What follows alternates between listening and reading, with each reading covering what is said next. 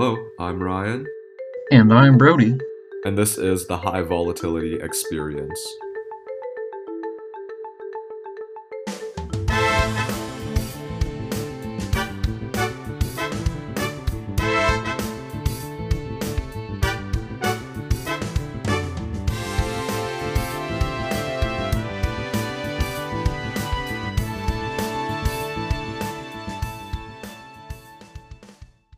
Hey Ryan, we're back this week, and I have some bad news.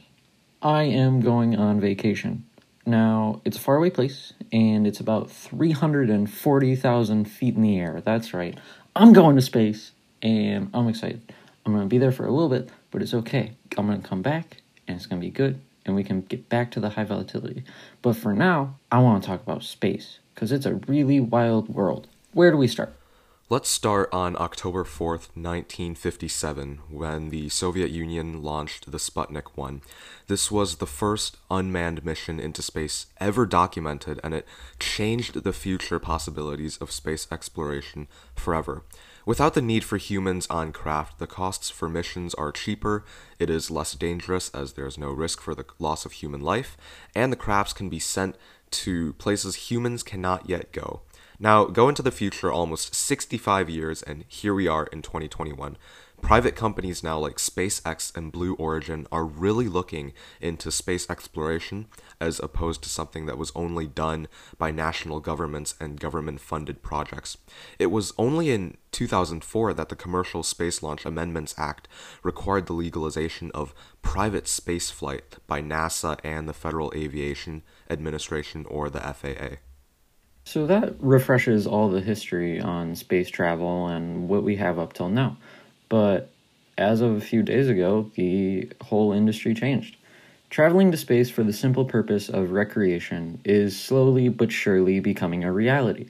Blue Origin, a private space, aerospace manufacturer and provider of suborbital spaceflight services, is launching a tourism rocket on July 20th. New Shepard, the name of Blue Origin's ship, will hold six tourists up to 340,000 feet, like me, for a few minutes and then return to Earth. The first ticket was reportedly sold for 2.6 million. So, this is significant because it will definitely have large implications for future space travel and into the industry of space tourism. Blue Origin is the first to offer space tourism, but it will certainly not be the last. For example, the stock price of Virgin Galactic, or ticker VG for short, a company leading the development of space tourism, has shot up 54% in the past five days. Most of it is thanks to the FAA approving Virgin Galactic's passenger spaceflight license. And this license guarantees that VG will be able to fly passengers on their future rockets to space. Obviously, this is a tremendous step as the process is incredibly rigorous to pass through. Michael Sheetz at CNBC writes, quote, the company completed a 29 element verification and validation program for the FAA, clearing the final two FAA milestones with its most recent spaceflight test in May. Now, this all sounds great. However, it's only half the battle. A ticket for Virgin Galactic spaceflight was priced at 250,000 per seat in 2020. But almost 600 people had already signed up. I don't know about you, but you can buy almost 17,000 68 ounce bottles of olive oil for that money. Or, you know, a nice house, whatever. Demand is definitely something Virgin will have to tackle to be successful. In the first quarter of 2020, the company lost 60 million and it only had a revenue of 238,000, which came from engineering services. The issue with space tourism is that with the crazy price tag, you're severely limiting your targeted demographic. Not to say there's any option given how expensive operating expenses and rocket fuel are. Now, speaking of rocket fuel, let's just take a quick detour onto some of the environmental externalities that are caused by space travel. Eloise Marais, an associate professor of physical geography at the University College of London, states that the heat released from the rocket causes nitrogen in the atmosphere to turn into nitrogen oxides. These have the possibility of being damaging to the environment as they can deplete the ozone layer. What else is there, Brody? Well, as we talked about before, space travel usually creates a lot of hazards to the environment. However, an article written by Wall Street Journal, albeit in 2014, states the FAA estimates that Virgin Galactic's fully reusable Spaceship Two passenger spacecraft will take you to space and back, leaving a carbon footprint of just 0.28 tons. This is far less than a round trip from LA to New York on a plane. So, this is Virgin Galactic's take on environmentally friendly space travel. But what about the other companies, Ryan? Well, this is an interesting question because I actually couldn't find statements by Blue Origin about the environmental impacts of their rockets or spacecrafts, but in 2014, the FAA did lead a supplemental environment assessment that addressed the potential environmental impacts of issuing experimental permits or launch licenses to Blue Origin for the quote operation of various suborbital launch vehicles at Blue Origin's West Texas launch site. After reviewing this proposed action, the FAA has concluded that these operations by Blue Origin would not significantly impact the quality of the human environment. However, granted, again, these were statements issued in 2014, and things could very well have changed. So, in conclusion, as of now, space tourism has yet to be experienced, but that will change very soon. It will be a learning moment for everyone involved, and everything will need to be monitored. From environmental effects to overall demand for the service being offered, it all needs to be experienced and learned from so that we can move forward. So, this is space tourism, but what do we have next on space? Next, we move on to China. Haven't talked about them in a while, right?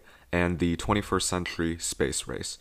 Just last Thursday, China revealed their plans to send humans to Mars and build a base at a space exploration conference.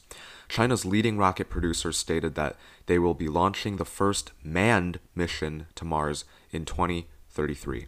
So, recently, China has also released video footage with sound captured by its rover, Zhurong, which is China's first rover to land on another planet.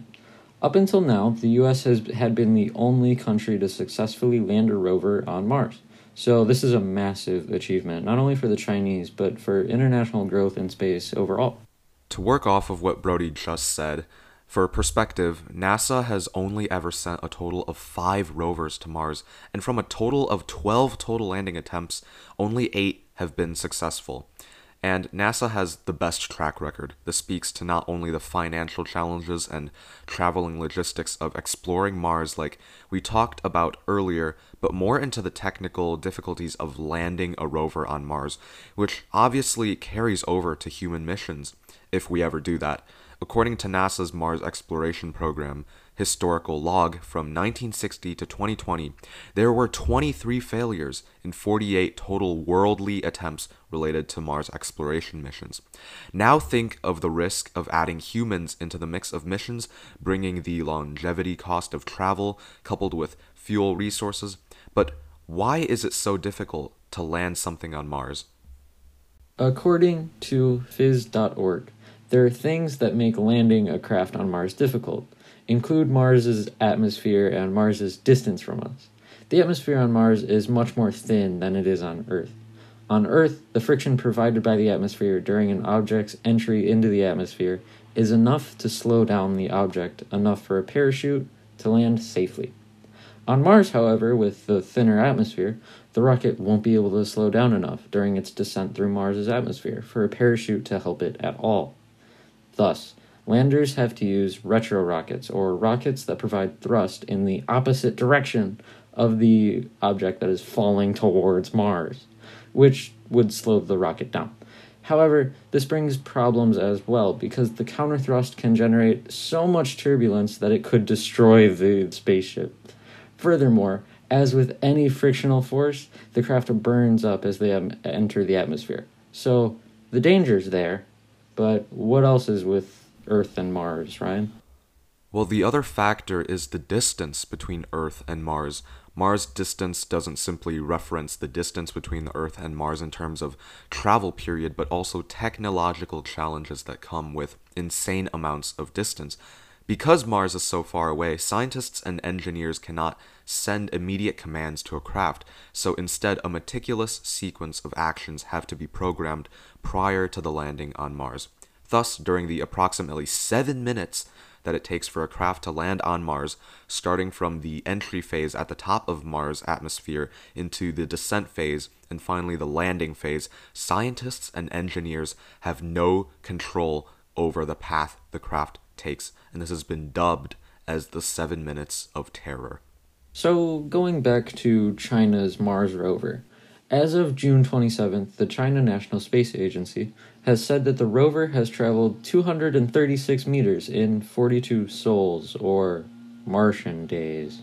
One Martian day is 24 hours and 39 minutes. The China rover landed on Mars on May 14th this year in Utopia Planitia, which is the largest recognized impact basin on Mars and is planed in terrain in the northern hemisphere. All in all, after all this progress, it's important to look at what China's main goal of Mars development is. What they want to do is to create a large scale development of Mars's resources. Essentially, take China and make it all of Mars, if possible, and then maintain that presence on the red planet.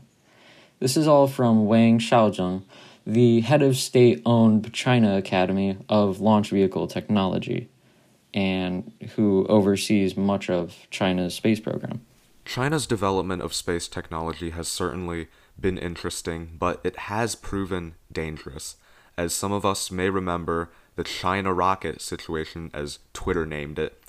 Just last month, China tested one of its rockets, but one of the boosters failed, leading to it not clearing into space. The booster orbited for an ex- unexpected time, and it resulted in the booster falling back to the Earth in an incalculable position. Luckily, the rocket landed in the Indian Ocean, but many were fearful of a couple million pound object falling towards them at a rate of knots. And imagine if humans had been along board, right? So far, we have only discussed and developed the theoretical on what nations and companies want to happen with space. However, life usually doesn't play out that way and it's usually never according to theory. An article written by Issam Ahmed and Lucy Aubourg at phys.org notes a few issues that come with visiting the red planet.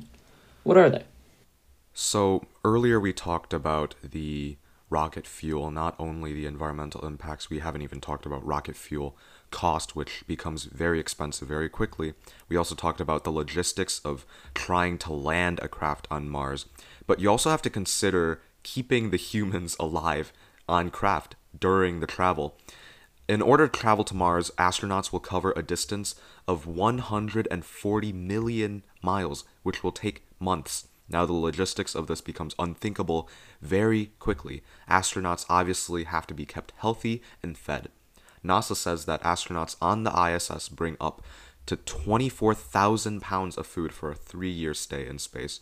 Now, according to Pascal Lee, the director of the Mars Institute, a nonprofit research group that is partially funded by NASA, said that a human mission to Mars could cost up to $1 trillion in the next 25 years. Now, for comparison, NASA's fiscal year 2020 budget was about $22.6 billion. Now, what's interesting is that space tourism may actually reduce costs for the future because the market might be pretty narrow right now, but it's certainly expanding, and there's just that much more room for technological development and advancement for ventures like space tourism and travel that will decrease future costs. So, actually, to add to that point about decreasing future costs, we can compare this to the history of personal computers, where in the past, before everyone made laptops, only a few places were making personal computers and everything like that. But then, as the innovation grew and the industry overall expanded, more companies got in there and they were able to innovate and make personal computers less expensive. We might see this with the space travel and space tourism industry. As more companies get in, things will become cheaper and I can go to space for less than $250,000 or $2.6 million, depending on which spaceship I'm on. So, today we've talked about space tourism and overall the space race to Mars and everything. But that about wraps it up. And all I have to say is I'll bring you back a moon rock, Ryan, and we'll be back next week. Not me, but you will. We'll see all of you guys later.